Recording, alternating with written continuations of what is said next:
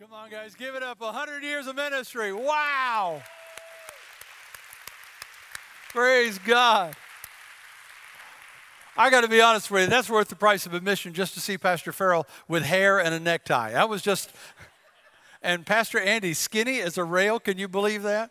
It's so good to see some of those images. We're going to post that video, obviously, on Facebook, the website. You want to see that over and over again, share it with other people. But, but here's the bottom line, guys. We're standing on the shoulders of, of some folks that have made some amazing sacrifices in service over the years. Let's give it up for them one more time.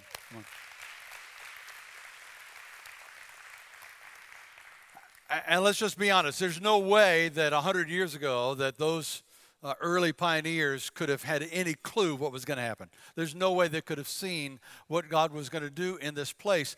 But hear me, they stepped out by faith. I have to believe that they believed God was uh, was on the move and that something miraculous was about to happen. And I believe that while they didn't have a clue what was going to happen in 100 years, I believe they had a glimpse that what was going to happen, in fact, was going to last forever.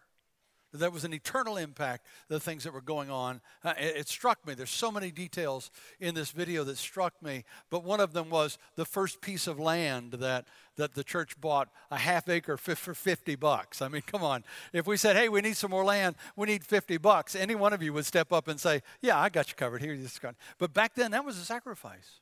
It was, that was leaning in hard to put their quarters together to make sure they could make that kind of money. And there were just wonderful sacrifices that were made because of their commitment. So, uh, what we're going to do is we're going to start the second hundred years of the life of this church by doing what I believe they did, which is investing in forever. We're just going to lean into this idea for a few weeks and we're going to talk about what does that look like? What might that look like? And we're going to take this kind of long view of ministry. And when I say long view, I'm not talking about three to five years. We've got a strategic plan we call Multiply and Mature. It's posted in the lobbies. You can go see it and find out what we're going to be doing, we believe God wants to do in the next three to five years. And I'm not talking about 100 years.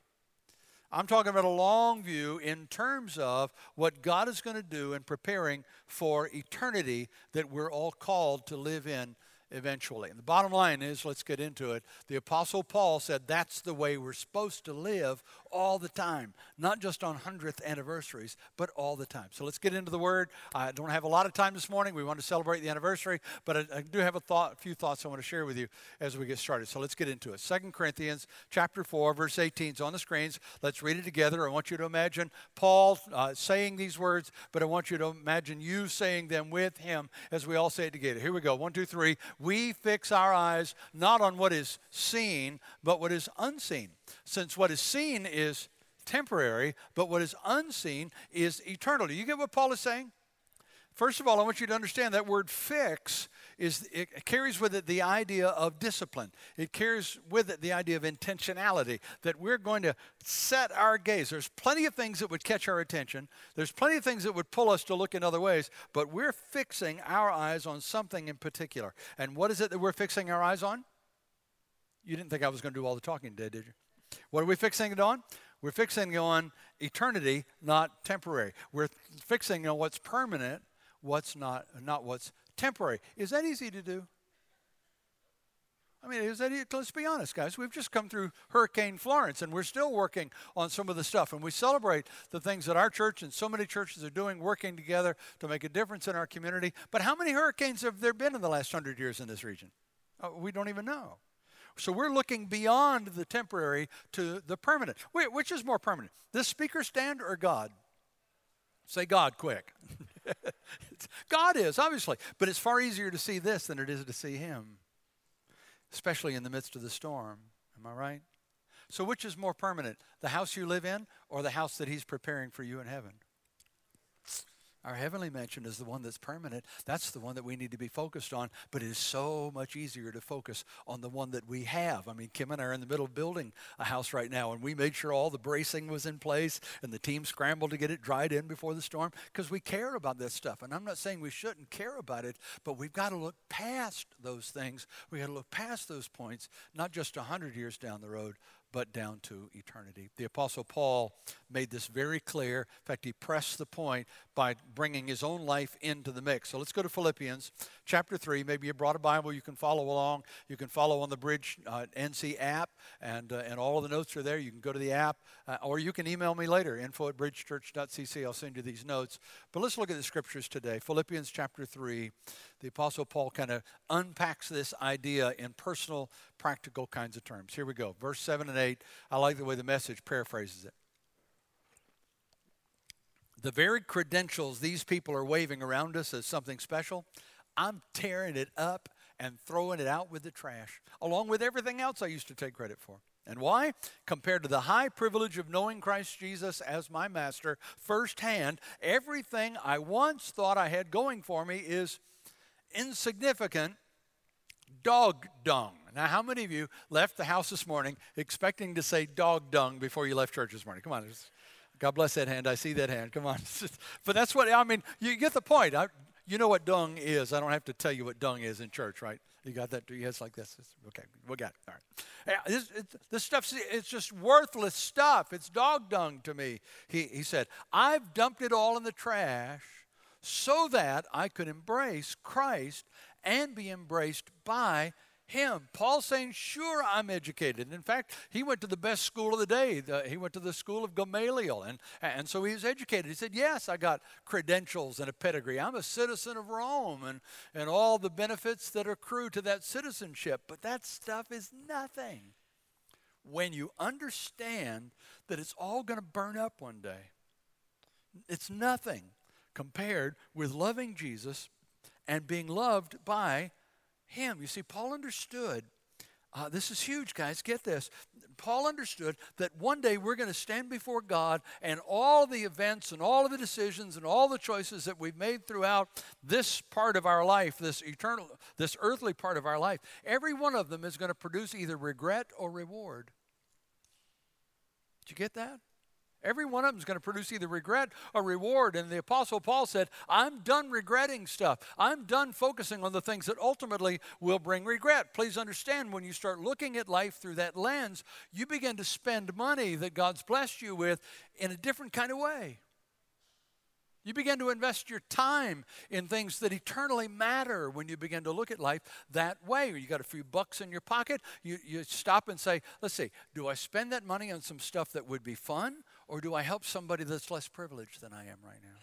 I mean, you start asking those kinds of, of questions. Uh, you know, when you, it comes to time, am I going to commit my time to serving or am I going to watch one more movie that at the end of it I'm going to say, man, I just wasted two hours of my life on that? I mean, come on. We, we start to think differently about how we invest our money, how we invest our time. And I could go on down the line, how we invest our relationships, what kind of relationships we have or don't have, what kind of church we're a part of, or, or, or how deeply we get involved in the churches that we do attend. We start looking at life in a different kind of way because now we're viewing it differently than we used to ask. We're asking ourselves the question is this worth investing my one and only life? In. So now think about all those decisions that you've made through your life and, and, and look at it through the lens of this desire that one day I'm going to stand before God and I want to hear Him say, Well done, good and faithful servant. Am I right? That's what I want to hear. I just want him to say, That's my girl. That's my boy. Y- you did it. Great job. Wait, come on. I got some cool stuff lined up for you. We'll look at that next week. But for now, just understand that's what we long for. That's what we look for. And so the question is when you take all of those decisions and all of those choices that we made over life and it come down to that day, are we going to regret the car we drove? Are we going to regret the house that we lived in?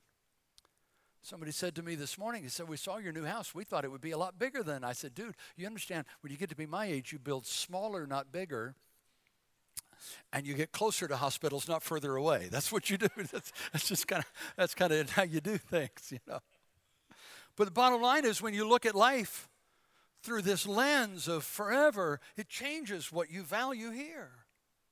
I mean, it, it, standing on that day, can, looking back and saying, can't believe that I spent 7,000 hours watching television for stuff that I can't even remember what I saw now. It just changes. Is this making sense? It just changes everything.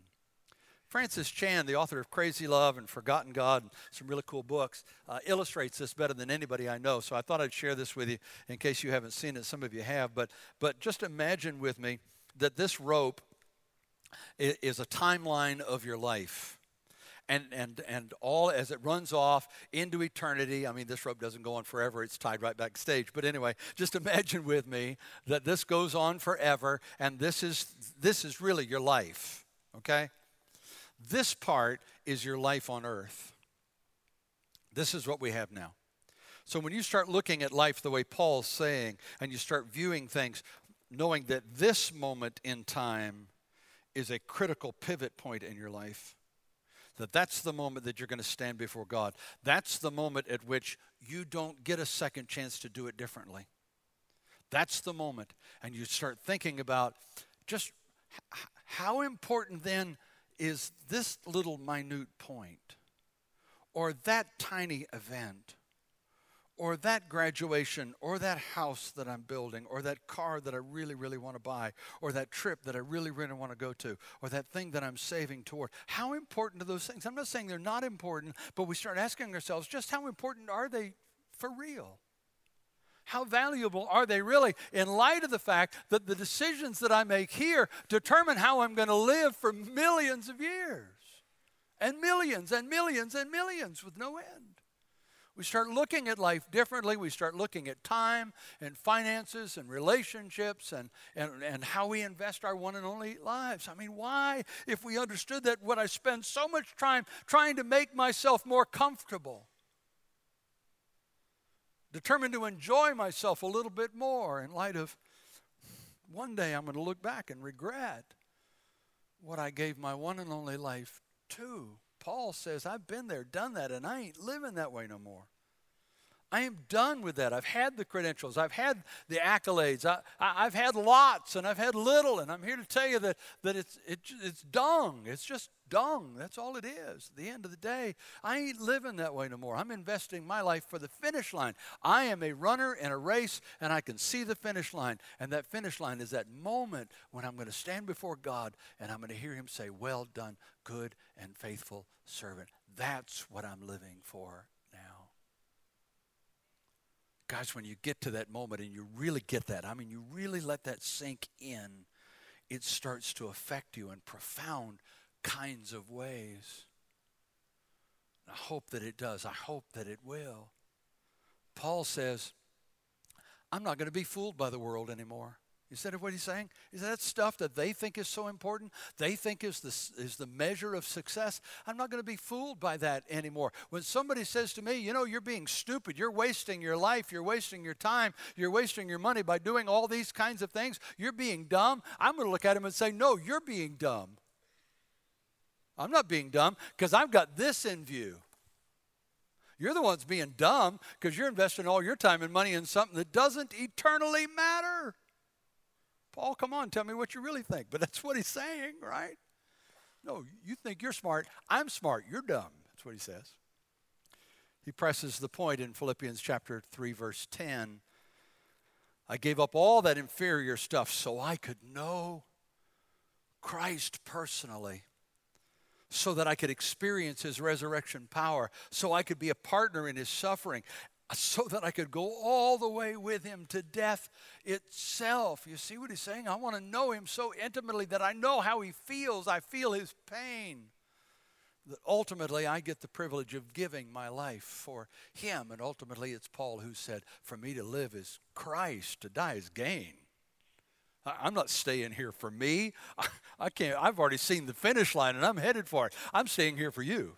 I, would be gone if it weren't for the fact that there's still value that I can bring to you because I understand how important things really are. Can I tell you now? I guarantee you that we would not be here enjoying what we enjoy if there weren't a group of fathers and mothers and children 100 years ago who got this. And we're willing to sacrifice everything in order to make this happen. To sit under a little brush arbor right out here on the edge of the road with oil lamps and worship the Lord God and bring other people to know Jesus and make the sacrifices that were necessary. We sit we wouldn't be here. We're standing on their shoulders. Thousands of people would not have met Jesus through the ministries of Whitley Church and the bridge. It wouldn't happen. Marriages would not have been restored that have been. Addicts would not have been set free from the things that held them in bondage, that stayed in that bondage as far as we're concerned, because we wouldn't have been here to help them. Dreams would never have been restored, but because a group of ordinary people from every walk of life came together and got this, and they started thinking eternally, not temporally, but eternally. God has been able to do more than they dared to dream or think or ask over the last hundred years. And that's why we're starting our second hundred years by investing in forever. We're starting it by looking forward to the years that we have. And let me just say quickly, lest there be any confusion about this, I don't think we got 100 years left. I'm not sure we got 100 minutes. I don't know but what Jesus wouldn't break that eastern sky open right now before I finish this message today, and uh, and it'd be okay if he did, right? I, am not sure how much time we got, but whether we got 100 days or 100 uh, months or 100 years or a thousand years, whatever time we got left, here's what I want. Here's what I want for you. Here's what I want for me. I want to be able to say what Jesus did to the Father. In John 17, 4, I have brought you glory on earth by completing the work you gave me to do. Father, I did what you put me on the planet to do, and that brought you glory. That's what I want for you. That's what I want for us as a church family.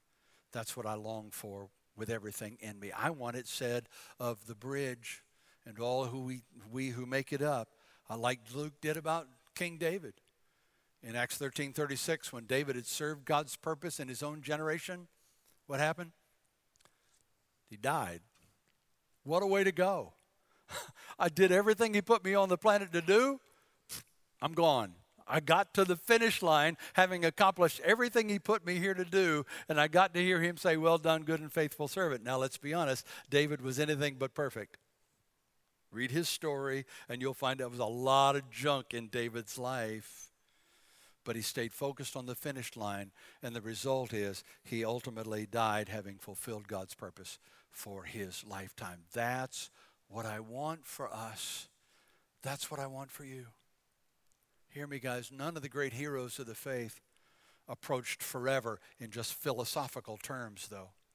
It wasn't just this idea that we're going to live forever. It wasn't just this kind of yeah, that's what's going to happen. We're going to live forever. But it was real practical, it was measurable, and it, they lived their lives in that kind of a way. So I'm saying, here's what I'm saying.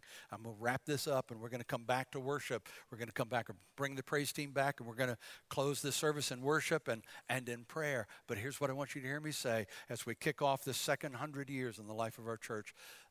Let's do what our forefathers did.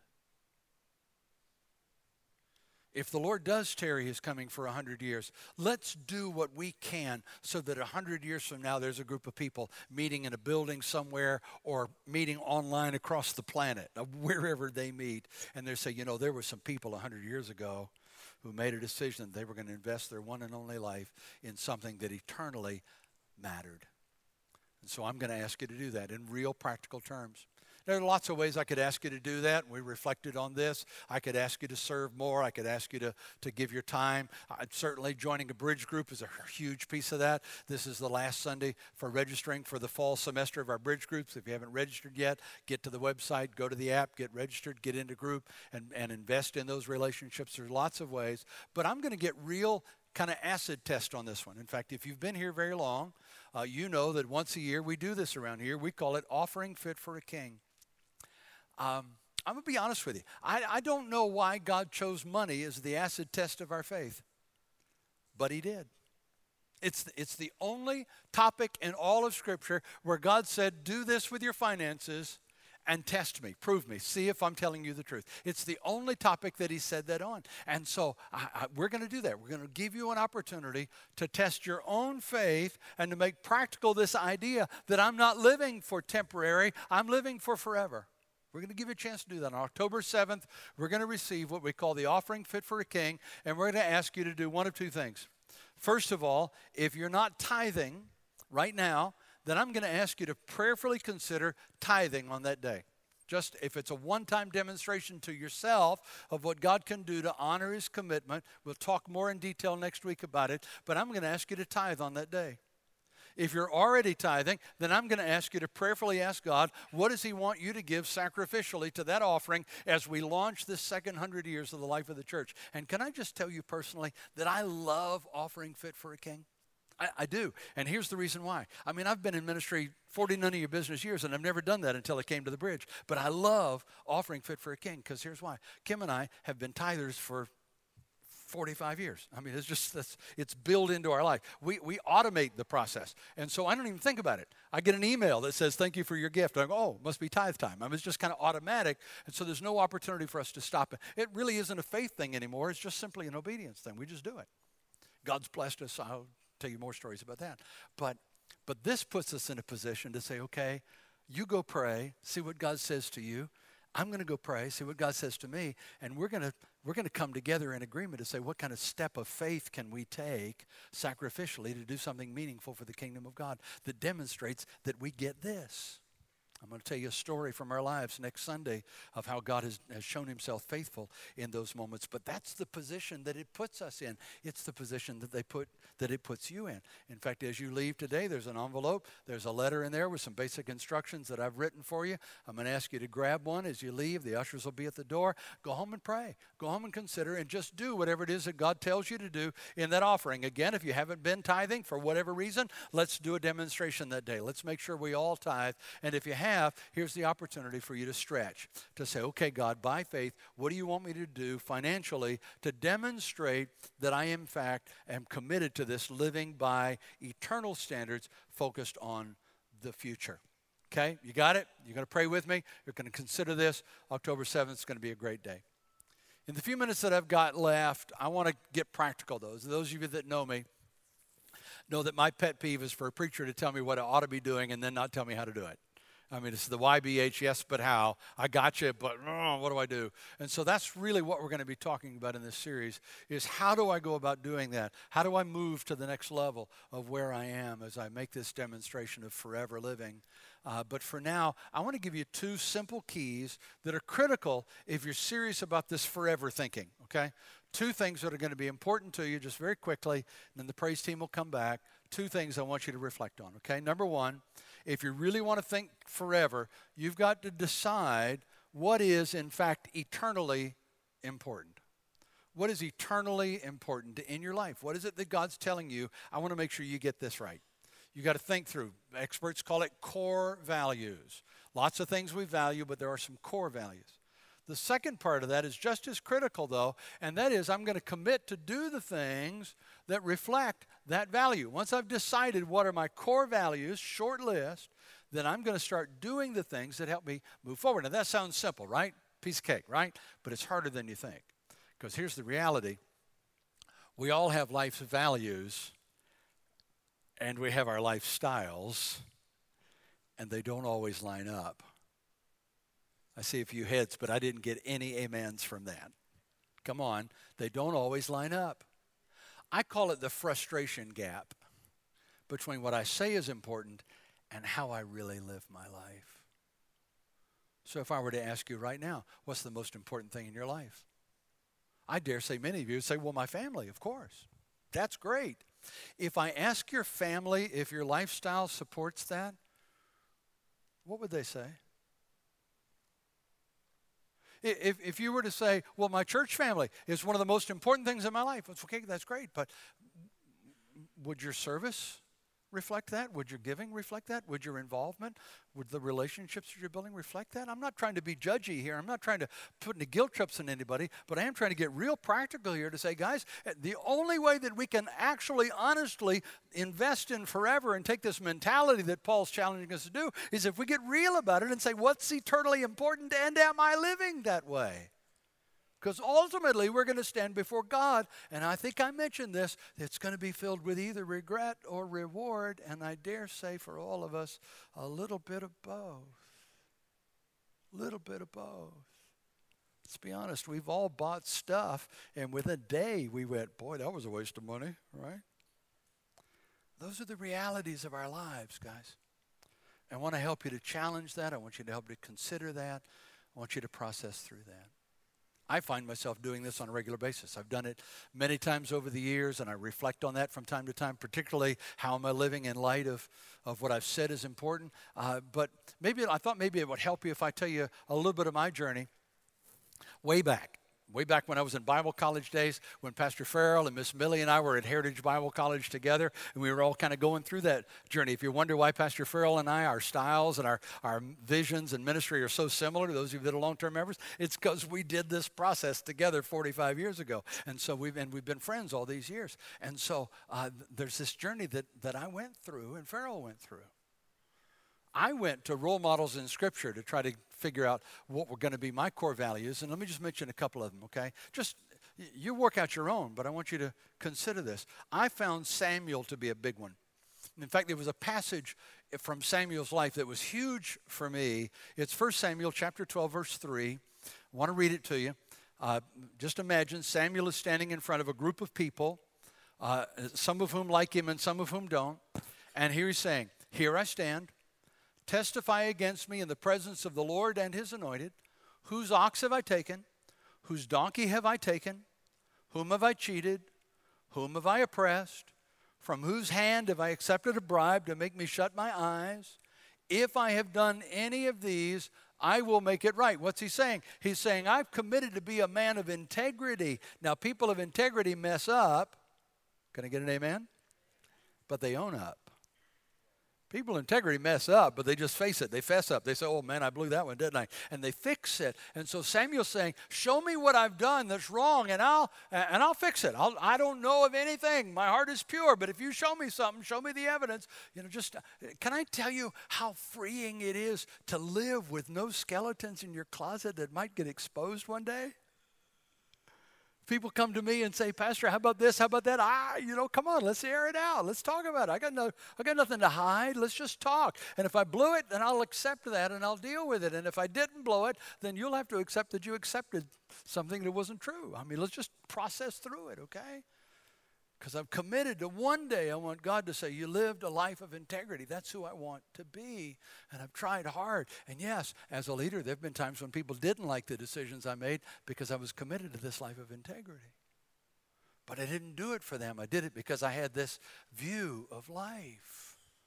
Is this making sense, guys? Is this registering for you? Uh, uh, uh, Solomon is another great example of this. Uh, Solomon, as a young man, had an intimate relationship with God, so much so that God finally came to him one day and said, Ask for anything you want, and I'll give it to you. And Solomon said, Well, you could have asked for riches, could have asked for fame. Uh, he said, Well, you know, I'm going to be king soon. I really need the wisdom to do that well. And said, God said, Okay, you got it give you wisdom. Ultimately gave him riches and fame too, but he asked for wisdom. Proverbs 4 7. Wisdom, Solomon wrote, is the most important thing, so get wisdom. If it costs everything you have, get understanding. So again, if that's your core value, then what are you going to do? How are you going to live in order for that to be real in your life? Well, one thing for sure is you're going to listen more than you talk. If you want wisdom, you got to shut up and hear what the people around you are saying. Another thing is you're never going to assume that anybody you're dealing with doesn't have anything to teach you because everybody you encounter may, in fact, have an insight for you that you've never had before. Regardless of how old they are, you're going to listen to them and see if there's truth, and then you're going to sort out where's the truth in this based on the Word of God. Is this registering, guys? If you really want to think eternally, you're going to make some kind of decisions based on those core kinds of values. And then it's going to affect how you handle your finances and how you handle your relationships and how you handle your spiritual life and your own, your own health. You're going to determine what your values are, and then you're going to start living according to those things. You can look to modern examples. Mother Teresa is a classic example. What, what did Mother Teresa stand for? Anybody remember? Compassion. I mean, if anybody, she, she approached life through this lens of if I see a need, God must want me to do something about it. Well, for some of you, that needs to be one of your core values to say, I'm going to be a compassionate person and I'm going to touch the needs of people around me. Some of you in this place, that's exactly who you are, and your life is defined by that. How about Billy Graham? What did Billy Graham stand for? Talk about a life well lived. Uh, what did he stand for?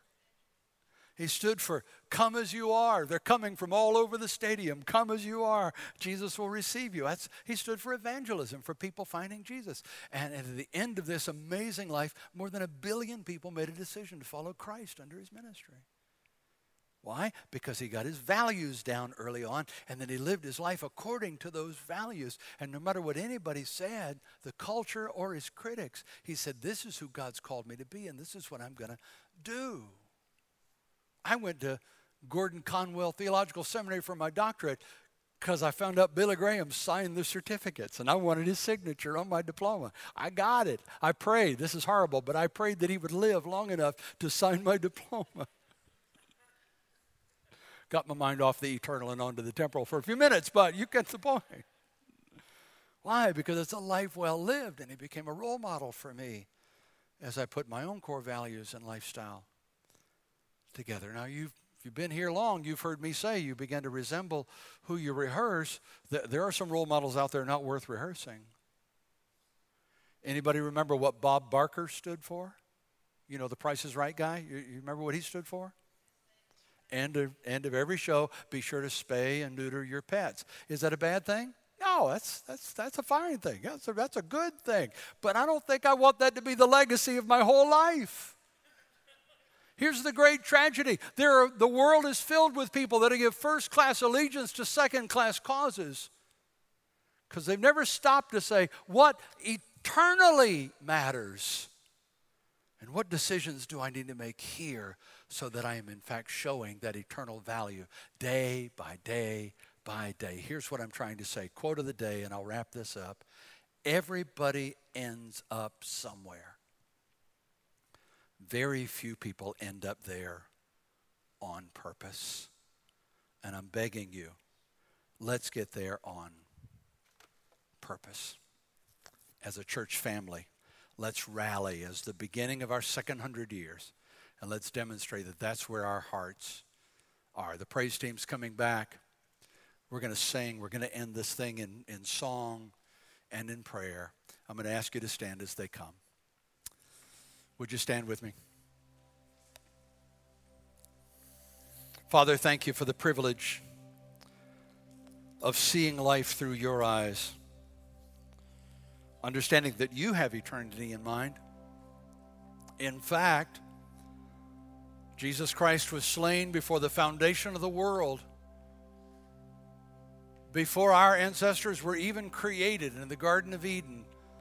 Jesus had given up his life for us, knowing that one day we would sin, one day we would fail, one day there would be a great gap between us because of the sin of our own lives. And he determined well in advance that the most important thing in the universe is us. And so he gave up the glories of heaven, took on the form of a man, a man who served, who served all the way to death, and the worst possible kind of death, death on the cross. We're here today enjoying the things that we enjoy and being blessed in the ways that we are blessed because of the cross and so, as we look forward long term down the road, three, five years, a hundred years into eternity, we say the center of it all is hallelujah for the cross.